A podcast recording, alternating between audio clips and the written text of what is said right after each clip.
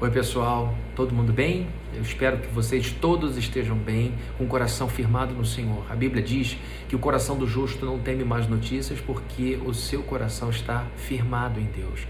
O nosso coração está firmado no Senhor. Hoje eu trago mais uma palavra devocional para você.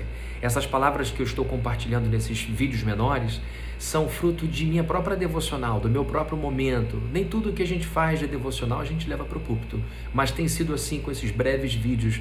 Eles estão servindo para me confortar, para me trazer esperança e alegria em momentos desafiadores. A passagem que eu trago para vocês hoje se encontra no Evangelho de Mateus, no capítulo, é Mateus, no capítulo número catorze, e eu vou ler do verso treze até o verso vinte e um. Fique atento aí, atenta também, para a gente poder ler esse texto aqui. Eu vou ler na versão N V T, nova versão transformadora da editora Mundo Cristão. Eu indico vocês é, essa... Essa versão ela é ótima, eu acho ela até um pouco melhor que a N V I. Então eu vou ler um pouco, eu vou ler esse trecho aqui, vai ficar um pouco diferente, mas não tem problema. Logo que Jesus ouviu a notícia, partiu de barco para um lugar isolado a fim de ficar só. As multidões, porém, descobriram para onde ele ia e o seguiram a pé, vindas de muitas cidades. Gente de tudo que é canto. Quando Jesus saiu do barco, viu a multidão, teve compaixão dela e curou os enfermos. Ao entardecer, os discípulos foram até ele e disseram: este lugar é isolado e já está ficando tarde. Mande as multidões embora para que possam ir aos povoados e comprar comida. Não há necessidade, disse Jesus. Providenciem vocês mesmos alimento para elas. Olha o que Jesus diz para os discípulos. Eles responderam: temos apenas cinco pães e dois peixes. Tragam para cá, disse ele. Em seguida mandou o povo sentar-se na grama, tomou os cinco pães e os dois peixes, olhou para o céu e os abençoou. Então partiu os pães em pedaços e os entregou a seus discípulos, que distribuíram às multidões.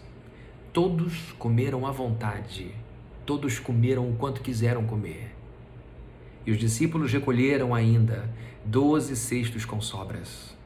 Os que comeram foram cerca de cinco mil homens, sem contar mulheres e crianças. Essa passagem é extraordinária e ela se encontra num contexto que me traz à mente, contexto que me traz à mente o tema da mudança. Eu quero falar sobre mudança. Por que eu quero falar sobre mudança? Porque houve uma mudança, uma alteração muito forte na agenda de Jesus Cristo. Jesus vinha com os seus discípulos de dias de muito trabalho. Ele tinha enviado os seus discípulos numa missão de setenta, foram setenta alunos. Jesus não tinha apenas os doze, ele tinha um grupo um pouco maior. E ele então manda esses setenta, é, distribuindo em pares seus discípulos para que eles entrassem em aldeias, pequenos povoados, para que levassem a palavra de Deus, curassem enfermos, E, e também é, expulsassem demônios. Eles voltaram exitosos. Os discípulos voltaram a Jesus dando relatos extraordinários é, sobre o que eles tinham feito em nome do Senhor Jesus, pelo poder do Senhor Jesus que os havia empoderado, os havia investido dessa autoridade. Nesse tempo, entre essa leitura que fizemos e a missão dos setenta, a Bíblia relata a morte de João Batista. João Batista era primo de Jesus, ele era é, amado por Jesus e vice-versa. Os dois não tinham tanto contato ministerialmente, Jesus não desenvolve por tanto tempo seu ministério ao lado dele, mas os momentos em que eles estão juntos, seja ali ainda no ventre de suas, nos ventres de suas mães e depois mais velhos no momento do batismo, nós encontramos afinidade entre os dois, nós encontramos amor de um pelo outro, muito respeito de um pelo outro. Jesus dá um testemunho incrível de João, a respeito de João. E João, evidentemente, tinha em Jesus o seu Salvador, o seu Messias. E agora chega a notícia a Jesus Cristo de que o seu primo João, o grande profeta João, havia sido degolado a pedido da esposa do rei Herodes, Herodias. Herodias arruma uma situação em que Herodes fica sem ter como dizer não para sua filha, e ele então entrega a cabeça de João Batista numa bandeja. Quando essa notícia chega a Jesus, ele toma uma decisão com seus discípulos. Ele recolhe o seu grupo e resolve ir para um lugar de descanso. Eles estavam, segundo o livro de Marcos, que conta essa história também, eles estavam trabalhando tanto que não tinham nem tempo para comer. Ou seja, famintos e exaustos. E Jesus sabe que nós não somos máquinas. Ele então pega o seu pequeno grupo e, como um bom pastor, os coloca agora, nos direciona agora para um momento de descanso. E aí acontece a tal mudança é, a qual estou me referindo. Esse movimento de Jesus em direção ao retiro é alterado, a mudança é forte, porque ele encontra, no lugar em que ele achou que seria de descanso, uma multidão de pessoas. Só de homens eram cinco mil, vocês imaginem. Aqui pela Plena, a gente passa aí é, dos mil e cem, nos últimos cultos estávamos passando de mil e cem pessoas, e a gente acha muito. E agora, já, dividido em três cultos. Naquele tempo, eram todos ao mesmo é, ao tempo, estavam todos ao redor de Jesus naquele momento. E agora, queridos, a Bíblia diz que estavam todos ali. E quando Jesus os vê, ao invés de ficar aborrecido, ao invés de ficar chateado, porque tudo tinha mudado, porque o plano que ele tinha estava sendo forçado a mudar, ele olha para aquela multidão e sente compaixão daquelas pessoas, porque eram como ovelhas que não têm pastor, como Marcos nos mostra. Eram como ovelhas sem pastor, estavam perdidos, estavam desorientados, expostos a vários perigos. E o Senhor então faz algo, começa a curar os enfermos, começa a cuidar das pessoas.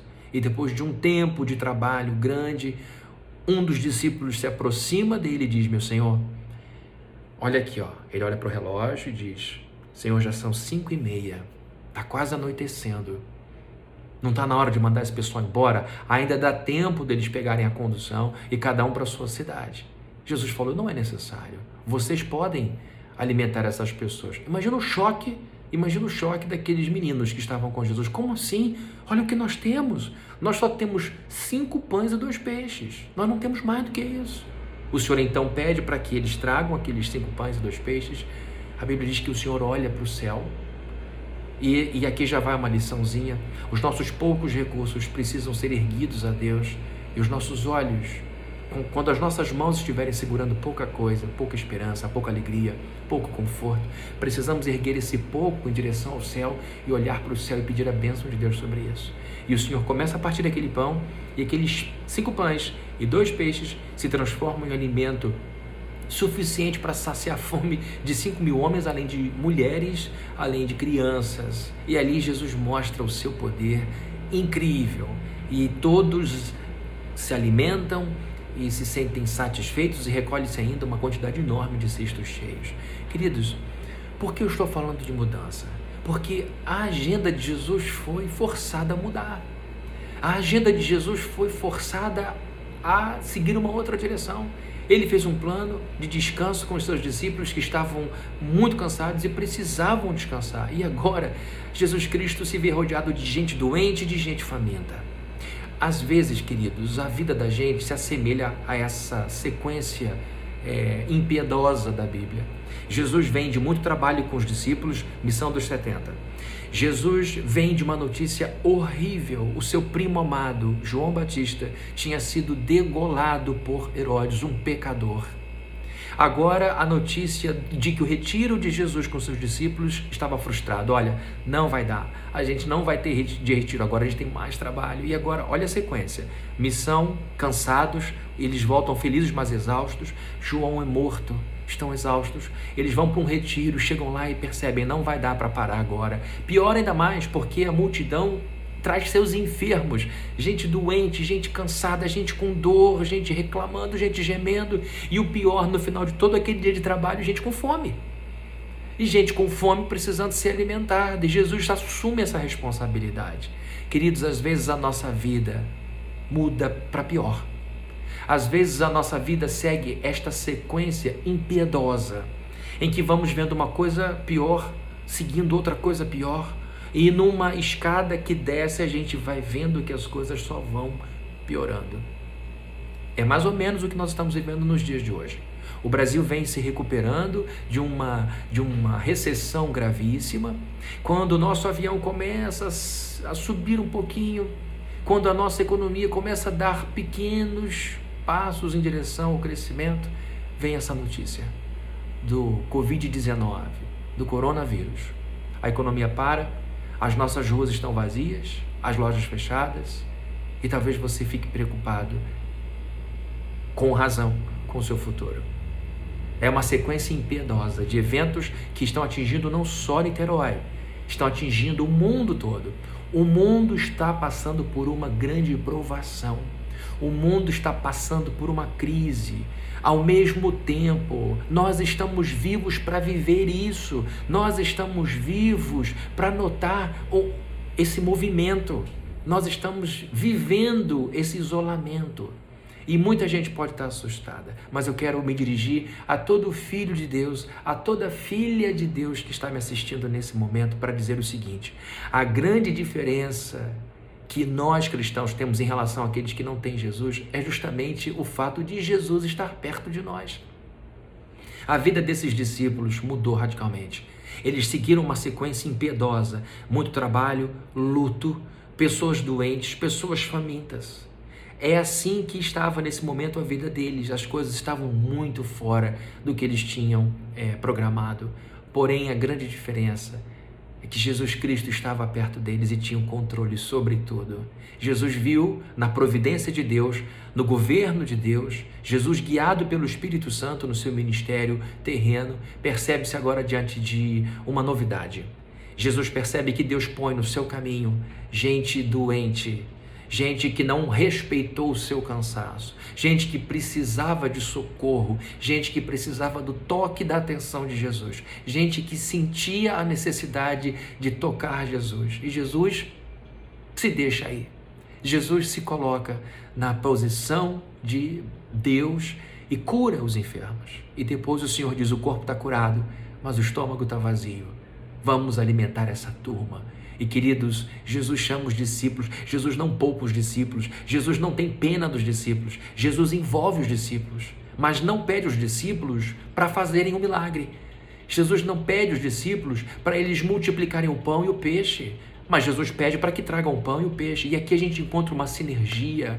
Jesus fará a parte dele e nós faremos a nossa. Jesus fará o milagre, as coisas extraordinárias, e nós faremos as coisas ordinárias que ele mandar. Ele disse: vocês darão de comer. E eles disseram: como? O que vocês têm? Eles dizem: pouca coisa.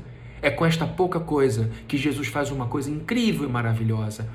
Nesse momento de crise, nós teremos ainda bastante envolvimento. Nós, nesse momento, mesmo isolados dentro de casa, podemos, em nome de Jesus, levar paz, tranquilidade, esperança para as pessoas que estão perto de nós, próximas de nós. Nós podemos compartilhar esse vídeo, nós podemos gravar nossos próprios vídeos e passar para os nossos amigos e parentes uma mensagenzinha simples de esperança, dizendo: você é, está tendo oportunidade de ser amado por Deus, de confiar em Deus. Nós somos essas pessoas que vão distribuir o pão da vida para esse mundo assustado. Nós temos o nosso coração em Deus. Estamos fazendo a nossa parte. Essa é a parte humana. Eu estou isolado, estou aqui na minha casa, na minha sala. Você está aí na sua e nós estamos fazendo a parte humana. A parte extraordinária Deus vai fazer. Vai nos dar livramento, vai cuidar de nós, vai nos ajudar a passar por isso com esperança. Sinergia. A agenda do Brasil mudou. A agenda do mundo mudou. Mas Deus continua no trono. Deus continua reinando. Aquela turma voltou para casa curada por Jesus e alimentada por Jesus, pelo, pelo milagre que ele operou e pelas mãos dos discípulos. Então você, meu irmão, minha irmã, que está me assistindo agora, em nome de Jesus, entenda que você é a pessoa que vai a Cristo, pega um pedaço de pão, um pedaço de peixe e leva para quem tem fome. Você vai levar um pedaço de esperança, um pedaço de fé, um pedaço de confiança em Deus e vai compartilhar com pessoas que não têm mais essa esperança. Esse é o momento da gente ver o poder de Deus na nossa vida. Esse é o momento da gente encontrar com o Salvador. Esse é o momento da gente viver para a glória do nome dele. Queridos, ele está no trono. Ele fará a parte dele, os milagres, e nós faremos a nossa. Que o seu coração saiba lidar com esta mudança. Você e eu fomos forçados a mudar. E às vezes a mudança não parece ser para melhor.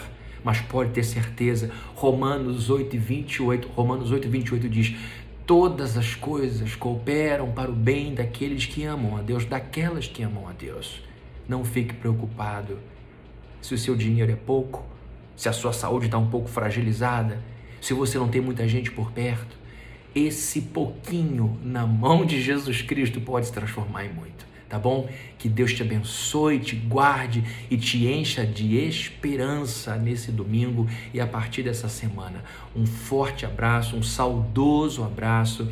E olha, pode ter certeza de que quando tudo isso acabar, o nosso culto de retorno será um espetáculo. Nós faremos um culto espetacular para celebrarmos juntos a vitória do Senhor sobre essa doença. Então, vá nutrindo no coração. Daqui a algum tempo, voltaremos a nos reunir e nós faremos uma festa na plena. Nós vamos entregar a Deus o melhor culto que pudermos, com os nossos filhos, com os nossos cônjuges, com os nossos amigos. Vamos juntos celebrar Deus a, a passagem por essa situação difícil, tá bom? Deus nos coloca em momentos de mudança. Às vezes as mudanças são duras, mas se Jesus estiver perto de nós, Ele vai mostrar o quanto é poderoso e a gente vai passar por essa mudança, por esse trajeto tão difícil, com grandeza no coração, com Ele firmado, tá bom? Que Deus te abençoe.